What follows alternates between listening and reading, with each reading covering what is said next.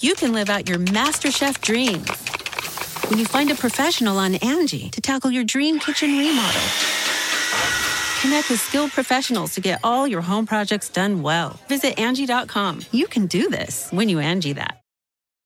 Shopify is the global commerce platform that helps you sell at every stage of your business. With the internet's best converting checkout, 36% better on average compared to other leading commerce platforms, Shopify helps you turn browsers into buyers. In fact, Shopify powers 10% of all e-commerce in the US. Sign up for a $1 per month trial period at shopify.com slash podcast free. All lowercase, shopify.com slash podcast free, shopify.com slash podcast free.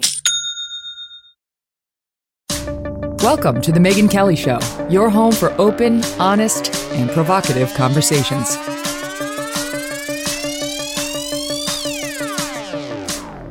Hey, everybody, it's me, Megyn Kelly. Welcome to The Megyn Kelly Show. Let me take you back to, let's say, around 2013, 14. We wanted somebody who knew about politics and law and culture to come in the Kelly file and speak intelligently and not down to our audience. My bookers found Ben Shapiro. Our relationship over the years would become stronger and stronger. We used him all the time. He could talk about anything with confidence and with intelligence and in a way the audience could digest. And then we watched him get beaten up, rhetorically, that is, at college campus after college campus as he stirred things up fearlessly, always fearlessly. And now he's doing the same on his own podcast, of which he is king. He is one of the kings of the podcast world. He's killing it with his political commentary. I listen to him all the time. Thrilled to have him here today.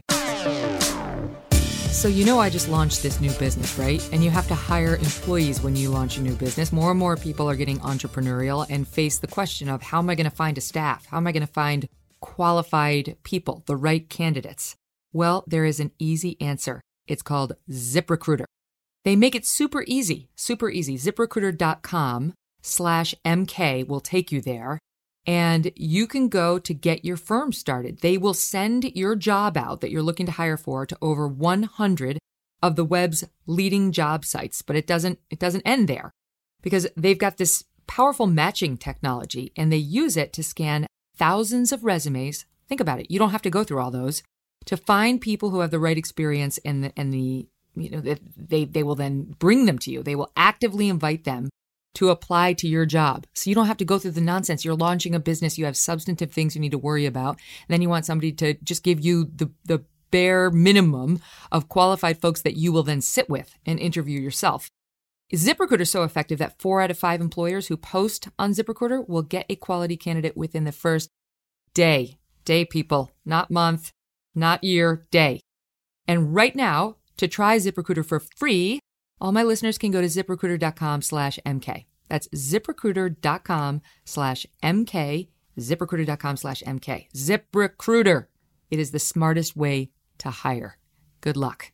And now, Ben Shapiro. Ben Shapiro, so good to have you here. Oh, thanks for having me. You are, in large part, the reason I'm here, the reason I am doing this. So people may not know that over my time off, you and I are friends and you were kind enough to reach out and to tell me about your business and about this way of communicating with people. And you and your partner, Jeremy Boring, have been so helpful to me over this whole journey. So I'm very grateful to you. Well, we're super excited to see you jump into the space. I mean, it's long overdue. Oh, well, it's good to be getting back out there. So Trump is behind in the polls right now. At least, you know, that's how it looks. We always have to think about the secret or the shy Trump voter. Um, but it's very hard to convince the electorate to fire the guy that's in there, don't you think? I mean, I, I, the the thing Trump has going for him, even he's got time to make up that difference, as we saw him do with Hillary. But it's hard. It's harder to convince the public to fire the sitting president than it is to, you know, just put in the the R or the D in an open election year. I mean, I think that's right. There is an advantage to incumbency, obviously. Um, but the problem for for for Trump, and this has been true, and I've, I've been saying this really since the day he was elected, is that between 2000 and 2004, George W. Bush had to pick up an additional, what, 8, 10 million votes in order to win against John Kerry. And so the question is, what additional votes has Trump picked up in a an electorate that is very activated? I mean, there's going to be heavy turnout this year, some in person, a lot in mail-ins. What has he done to pick up an enormous number of voters? I mean, through population growth, there will be some additional Trump voters, but has he picked up enough votes in order to overcome the fact that he lost the popular vote by two and a half million last time? But wait, what, what was what is it? Why isn't the answer? It's not what he's done, even though he has a, a Republican record that's strong to run on if he wants to point to his policies. But isn't the answer? Look what's happened this summer.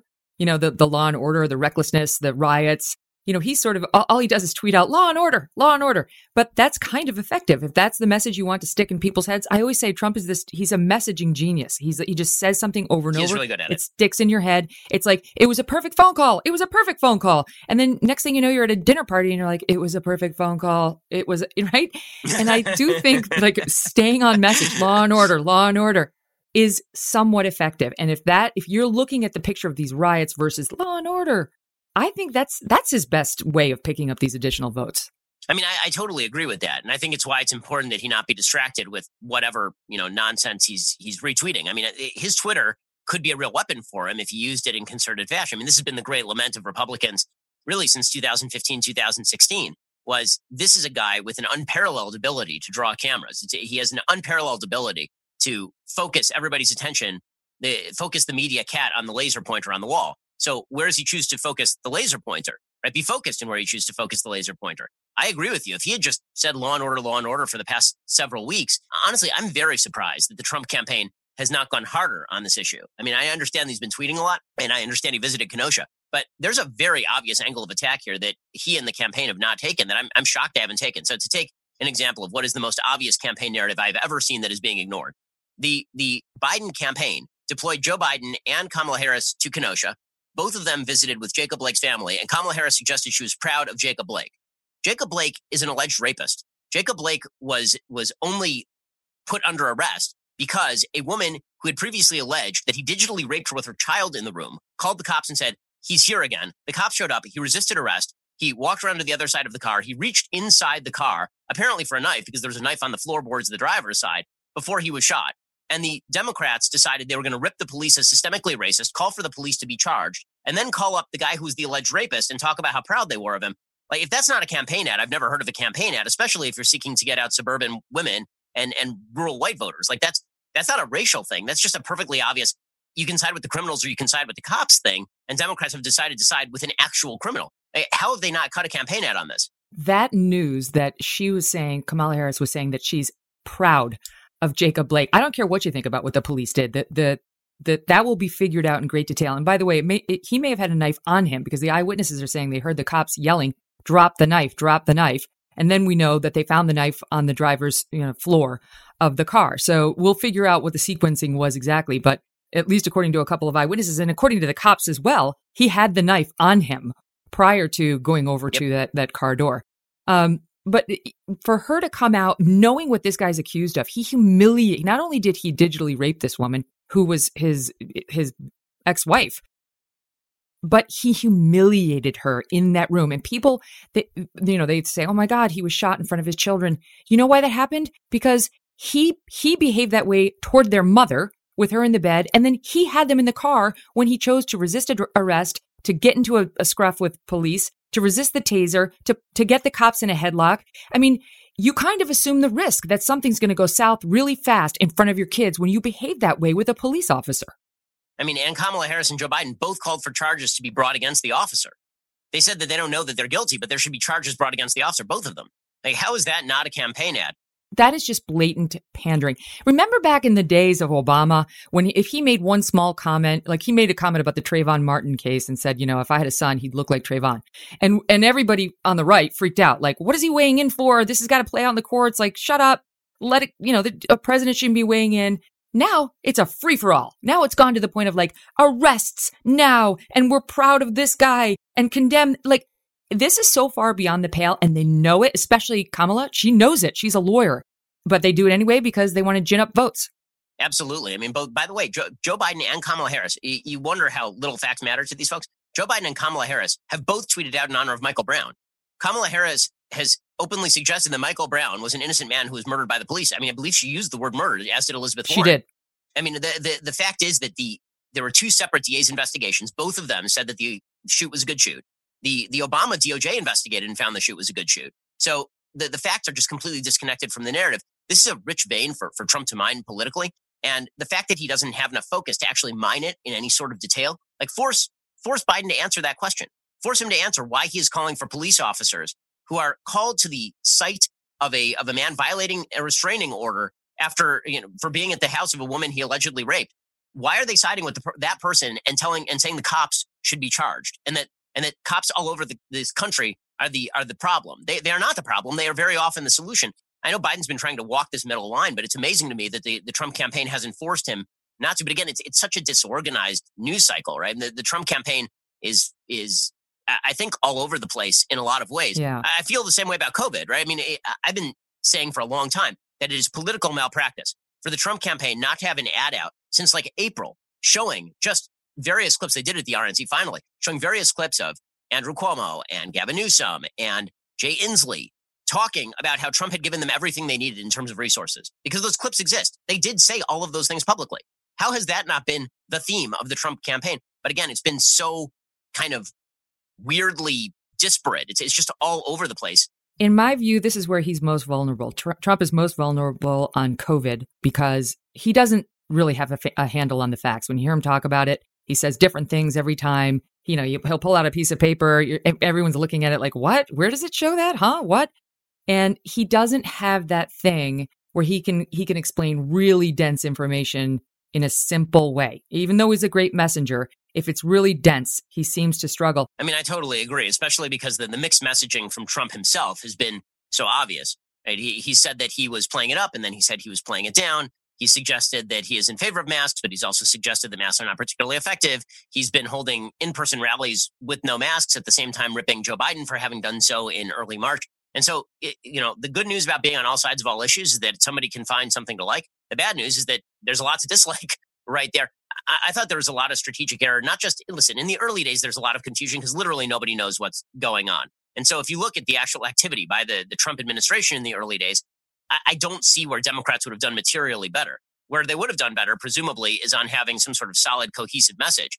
And also, I think that the the Trump campaign, when it came to COVID and, and the Trump White House, made a serious strategic blunder when there was a perfect moment for Trump to seize control of the narrative. And that was when these racial protests began. And suddenly the entire Democratic Party and the quote unquote scientific establishment swiveled on a dime and started saying that giant in person gatherings with people screaming and yelling in each other's faces, these were not only good, they were necessary because racism is a health issue. He should have immediately said, okay, well, you know what? You guys obviously aren't taking COVID seriously. So whatever happens next, that's on you. Right? I've said that I think that these giant public gatherings are a bad idea. Instead, he's like, okay, but then I can do giant public gatherings, and I like like what what right. you just gave away whatever the talking point is. You, know, you can't for, beat forget them. about yeah, exactly. Forget about the actual you know policy of COVID, which I, I'm very anti-lockdown. I think Trump could have even taken that tack. He could have said very early on, and he did, that he was anti-lockdown. But then, as soon as Brian Kemp started to relieve lockdown in Georgia, he was like, "Yeah, but I don't agree with what Brian Kemp is doing." So like it's it's so all over the place in a time when the one thing people want is some semblance of leadership, whether it is Ron DeSantis taking leadership in Florida or whether it is Andrew Cuomo taking leadership in New York with completely different strategies. People just want a sense that people know what they're doing, and this is an area of true vulnerability for them for sure. So, if you haven't tried SuperBeets soft chews, you are missing out. This is actually a very yummy little treat that is supposed to really help with blood pressure and energy, and just kind of makes you happy because it's delicious and it isn't bad for you. Um, they're called SuperBeets soft chews. They combine non-GMO beets with a powerful new ingredient of grapeseed extract, which is what makes it taste delicious. The grapeseed extract used in SuperBeets Chews has been clinically shown to be two times as effective at supporting normal blood pressure as a healthy lifestyle alone. Better blood pressure means more energy. Who doesn't want that? Uh, the way nature intended, right? Without all that caffeine or the stimulants or all like the weird little healthy packets you're supposed to squeeze down in your throat that you get at the 7 Eleven that are very sketchy. Um, now you can just take two delicious chews a day, anytime, anywhere to get the blood pressure support you want and the energy you need. Um, and check it out because I they have super beets, they have super grapes, and they're super good. You've tried so, it. You've really actually tried it. I haven't tried it yet. I did try it and it actually made my mouth water. It was like sugary and sweet and yummy and much better than a cup of coffee, which, believe it or not, as I age, I'm turning off to. I don't know, something's happening with me and the coffee. So maybe I'm just going to have super, super beats every morning. um, so do what I did and support your heart health with delicious SuperBeets Chews and uh, get your SuperBeets Chews today at getsuperbeets.com slash MK And beets, you know, is B E E T S. Getsuperbeets.com slash MK. And when you buy two bags, they will throw in the third for free. Again, getsuperbeets.com slash MK. And now back to Ben Shapiro.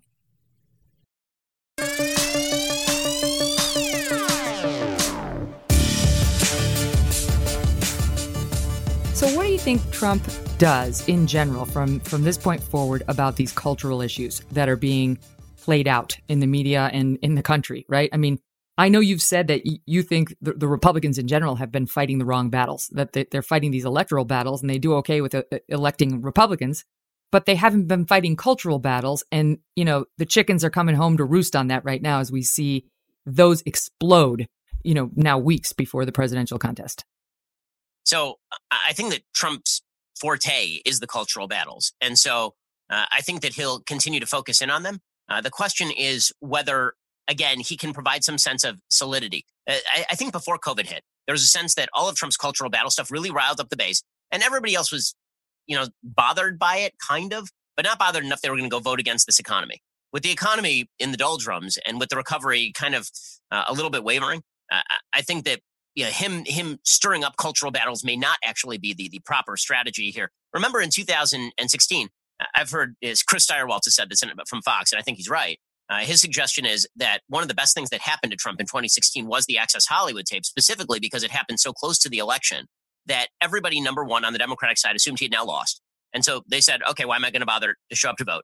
And two, it drove Trump underground for the final three weeks of the election. So when the Comey letter dropped, the only thing in the news was Hillary Clinton. And the, the more Trump fights the cultural battles, the more it seems like, yes, he drives his base, but his base loves him and is going to vote for him anyway. Uh, so I, am not sure how much that helps him. The, the, another case in point being 2018. In 2018, he was off the front pages for a while because it was all Kavanaugh all the time. And in that time, the generic ballot closed up tight as a tick. I mean, it was very, very, very tight. And then Trump was like, you know what? I'm going to talk about the border and the invasion coming uh, through these giant marches through Mexico. And then there was a blowout. So, in other words, Trump actually needs to pursue the Biden strategy, which is go to the White House basement, watch Shark Week for a while, and let Biden be the center of attention.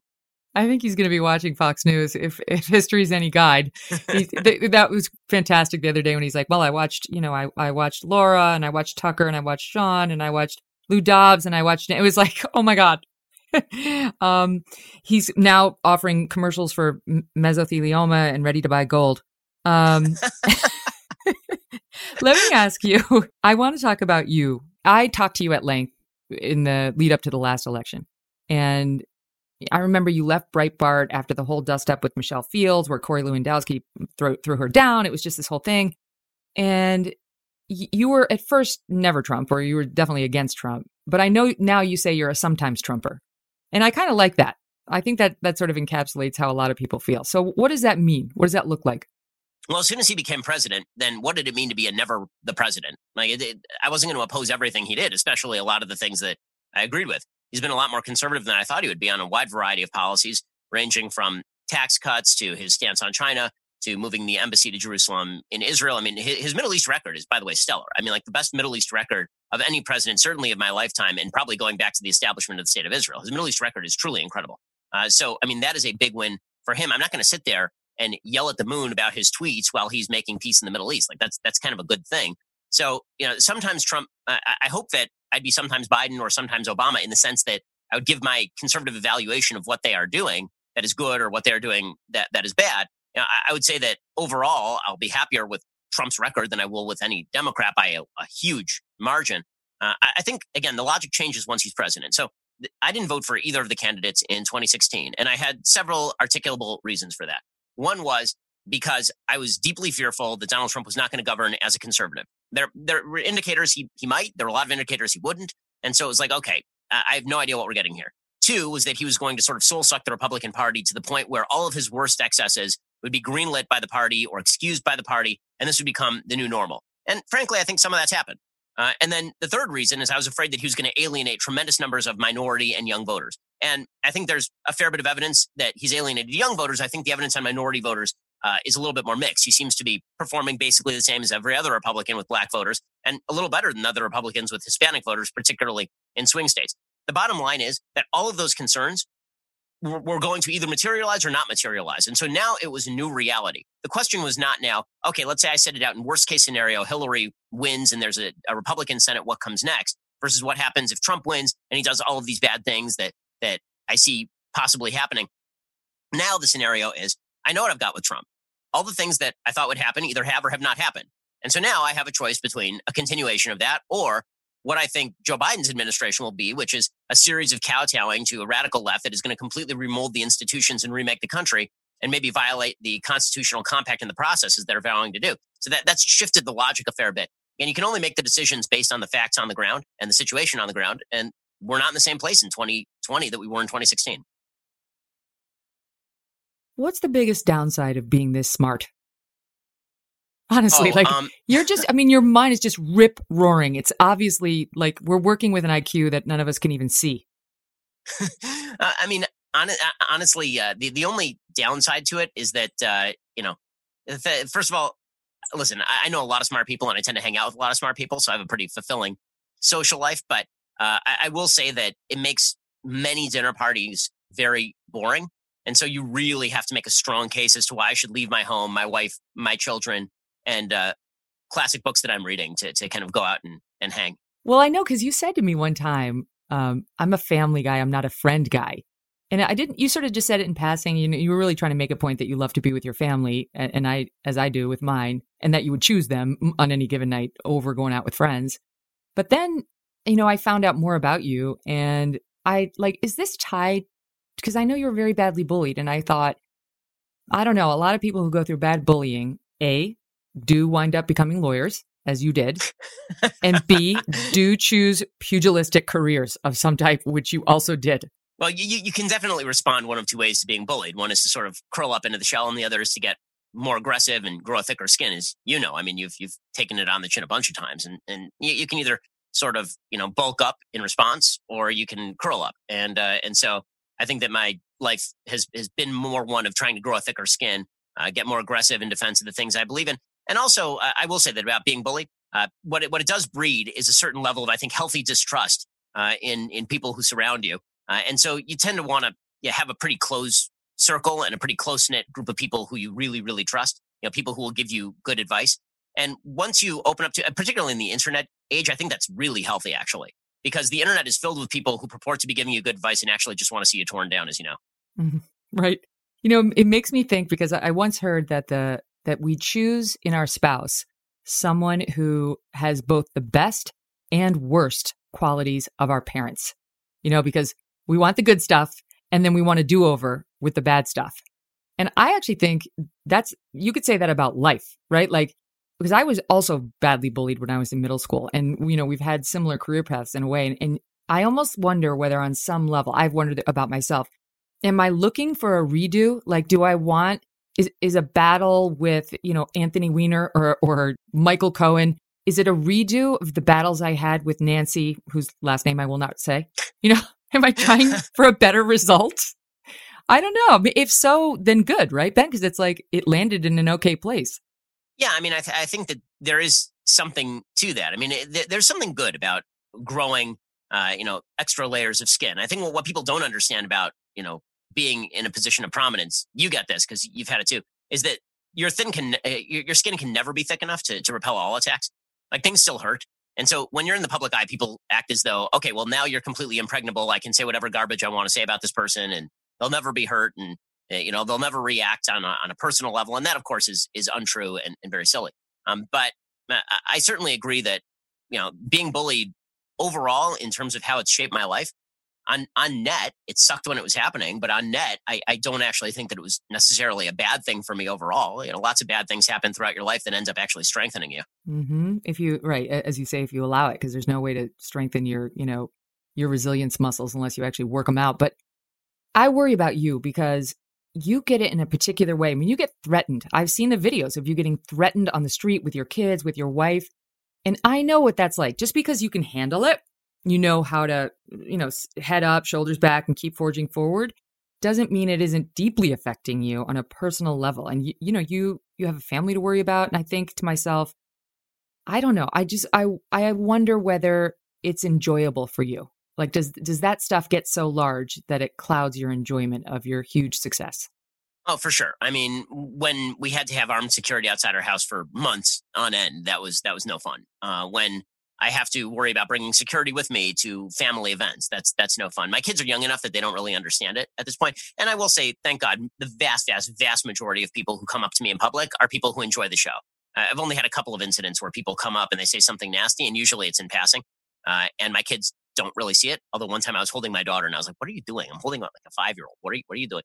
Um, but uh, overall, um, it, it, what, what it does lead to, and, and you see it with pretty much everybody who reaches a certain level of notoriety, uh, is again a necessity to build the sort of bubble around yourself that can't be invaded, particularly when you're with your family. Uh, and thank God, you know, as part of a religious community, I have that. I'm very tight with my parents. Um, you know, and uh, and frankly, it's one of the reasons I think that we're uh, leaving LA. I'd like to live in in more of a in uh, more of a community that has less antipathy for my values and, and where I can walk around on the beach with my kids and, and presumably not be screamed at. That's the thing is it's like as somebody who lives on the upper west side of Manhattan and and worked for Fox News for 13 and a half years, it's it can be you can grow weary because, you know, I'm you know, I'm I I'm sort of center right on most things and right on some things and I'm even center left on some things, but up here you got to be left. And you know, you got to be left with a capital L. And it used to be when I first got up here, um, fine, you know, you, whatever, they leave you alone. But now it's just, it's gotten so divisive. I mean, for the first time, I've been looking around saying, I don't know, I'm not sure if we're going to last here. I don't know if, I don't know if I can keep my kids in these schools and stay in this neighborhood and and fight the battle that's going to need to get fought for the next 12 years while they go through this. I totally agree. And it's one thing when it falls on you as an adult, it's another thing when it starts to fall on your kids. So again, I, am lucky because we live in a pretty parochial community. It was funny. I remember after Sarah Huckabee Sanders was shouted out of a red hen for the great sin of eating dinner.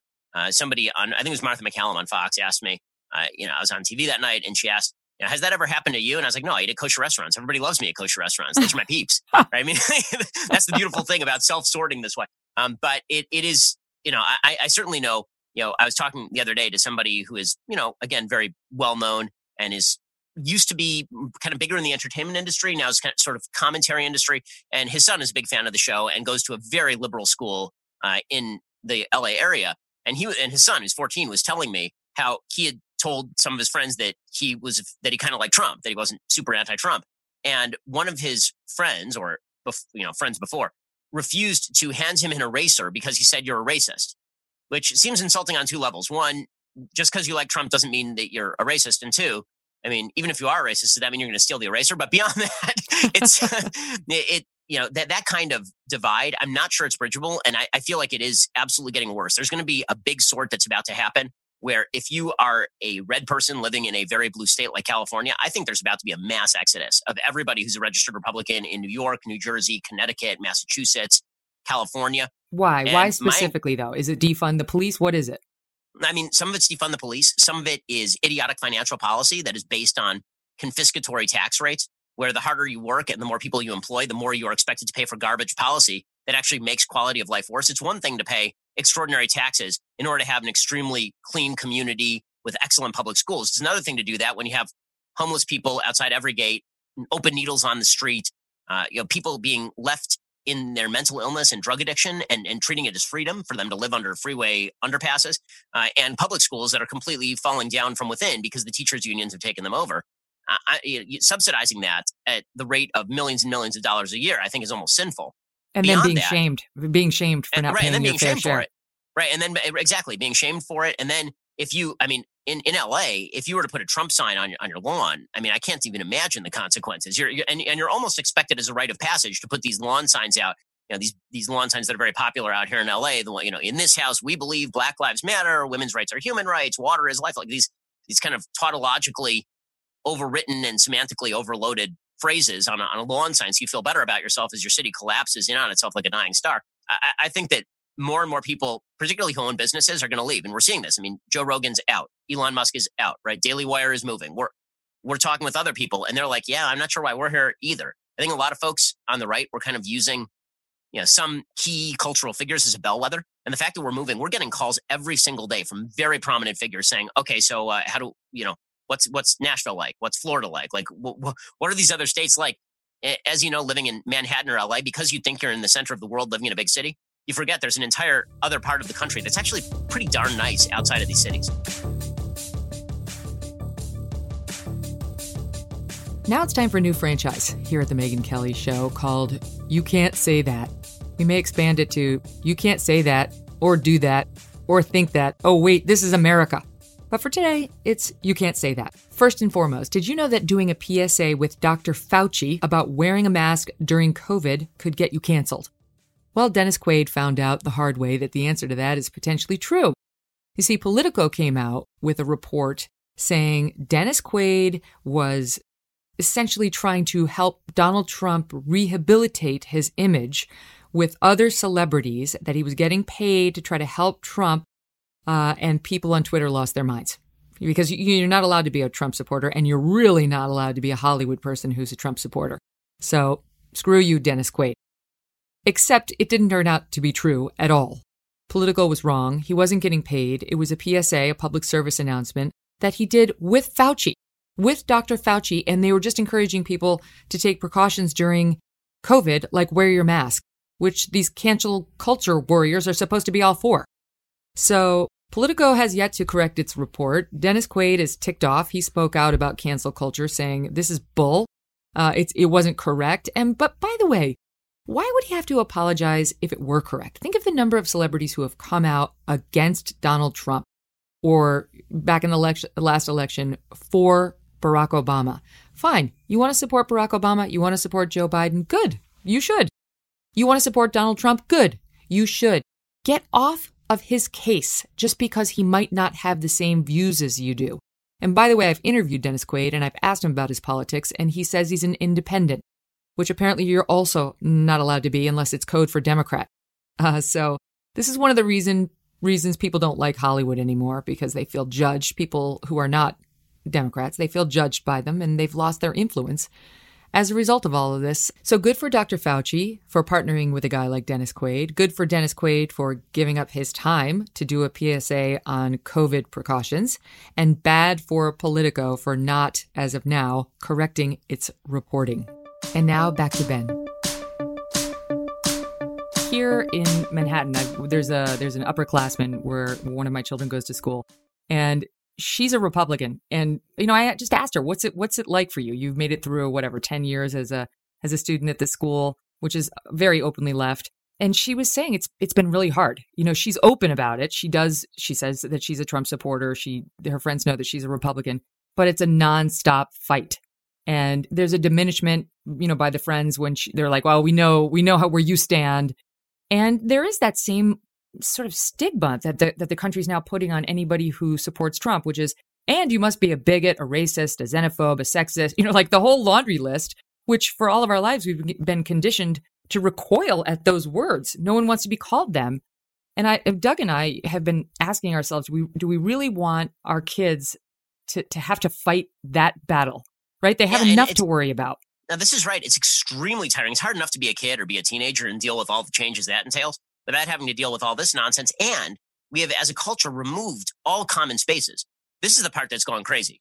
It, it used to be that regardless of, of obviously what your political persuasion was, you go to a ball game. Doesn't matter what the guy sitting next to you who he voted for. All that matters is that you're at a ball game and you're talking baseball or something, or you're talking about what was on HBO last night. That wasn't some sort of political cramdown. And now everything has become so overtly politicized that there is no space to to move. I mean, it just it feels like the walls are cloning, closing in culturally. And the only way to buy yourself any space is to move to a place where a lot more people agree with you. So I think that that I, I think that's going to exacerbate over time. I think it's going to open up some market opportunities, by the way, for people on the right who have neglected cultural concerns. I think that there will be a right wing Netflix. I think that there will be a right wing ESPN because obviously the, the, ESPN is now MSNBC with footballs, and Hollywood has decided to go yep. full on Democratic Party outlet. So I mean, when, when the Oscars have declared that you have to fulfill racial quotas in both plot lines and staffing in order to be nominated for an Oscar, like, that's there are a lot of people in the country who really don't care about what your woke principles are in Hollywood. They just want to watch a shoot 'em up, right? They just mm-hmm. want to watch an action flick.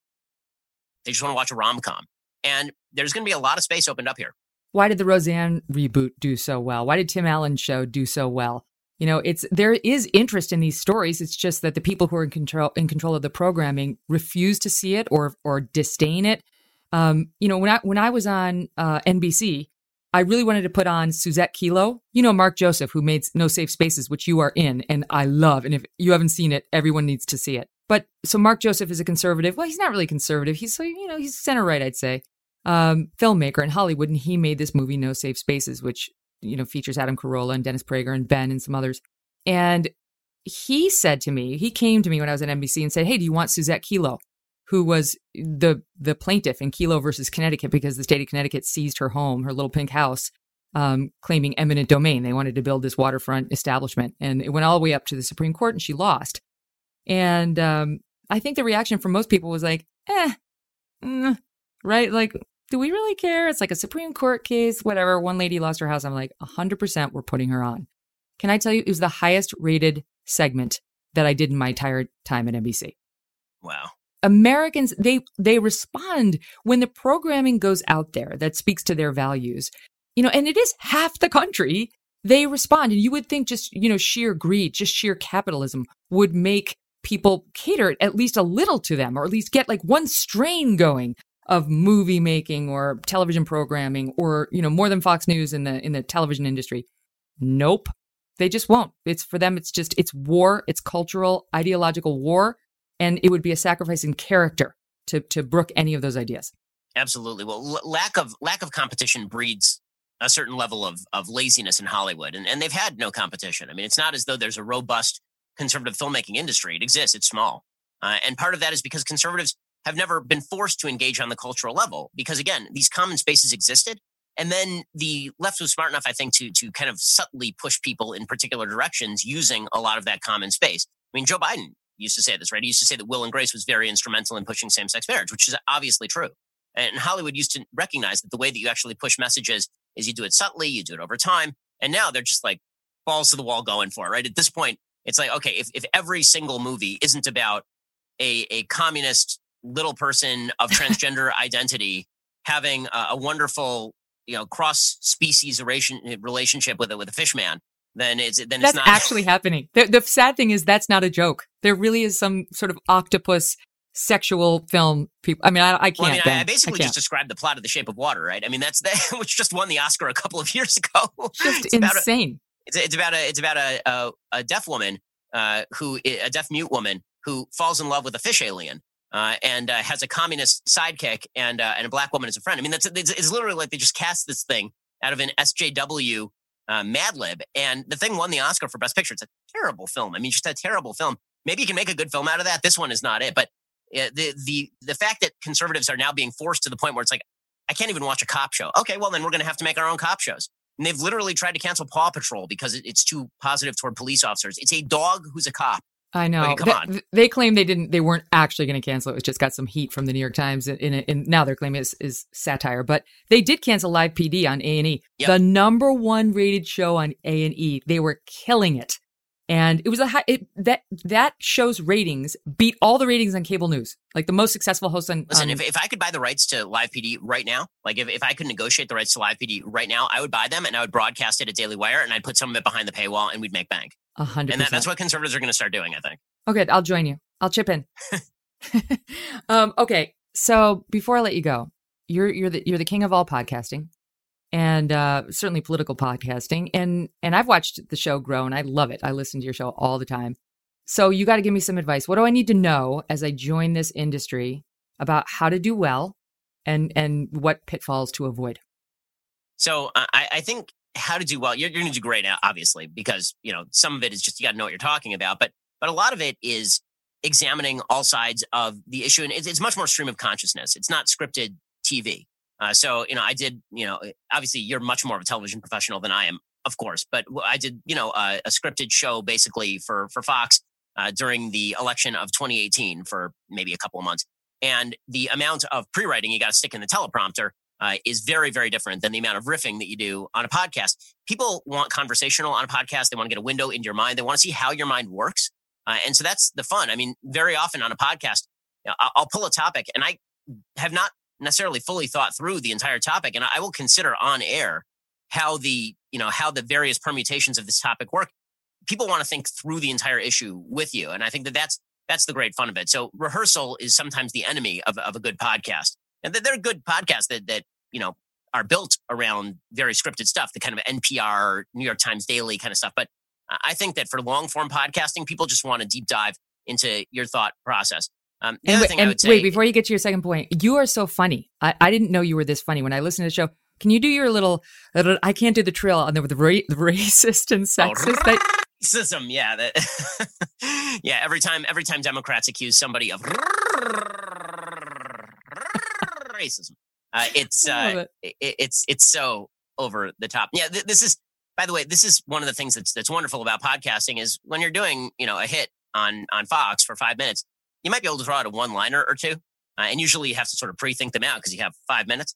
But you have a chance to be sort of naturally entertaining and fun. Your personality comes out a lot more when you're on the air for a long period of time without serious commercials. Because if you're doing commercials, you're usually reading them, uh, and you can inject the humor into the commercials too. I, I, I listen. I find it fun. I think that the the medium, like I love this medium. This medium is my favorite medium. It is not close. Uh, and it, it, also gives me the opportunity to talk at length with people I disagree with, which is a lot more fun than the sort of rock'em sock'em robots that you get on on TV. I think.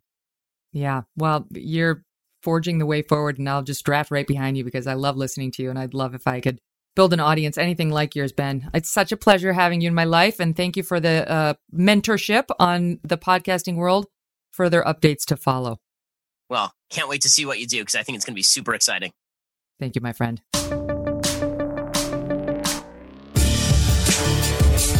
You can find The Megyn Kelly Show on Apple Podcasts or wherever you get your podcasts. If you like the show, please subscribe. You can download the podcast, rate it, and review it five stars, of course. Uh, and then go and spread the word. Send the Apple Podcast link to others who might want to subscribe, who you think will like it, and even those who you think might hate listen to it. Uh, or if Apple Podcasts is not your thing, you can go to Spotify, Google, iHeart, TuneIn, or wherever you may listen to podcasts. You can find us for free. For free. What a deal. We appreciate you being with us. Thanks for listening to The Megyn Kelly Show. No BS, no agenda, and no fear. The Megyn Kelly Show is a Devil May Care media production in collaboration with Red Seat Ventures. Angie's list you know and trust is now Angi, and we're so much more than just a list. We still connect you with top local pros and show you ratings and reviews, but now we also let you compare upfront prices on hundreds of projects and book a service instantly. We can even handle the rest of your project from start to finish. So remember, Angie's list is now Angi, and we're here to get your job done right. Get started at Angi.com. That's A N G I, or download the app today. Shopify is the global commerce platform that helps you sell at every stage of your business. With the internet's best converting checkout, 36% better on average compared to other leading commerce platforms, Shopify helps you turn browsers into buyers. In fact, Shopify powers 10% of all e-commerce in the US. Sign up for a $1 per month trial period at shopify.com slash podcast free. All lowercase, shopify.com slash podcast free, shopify.com slash podcast free.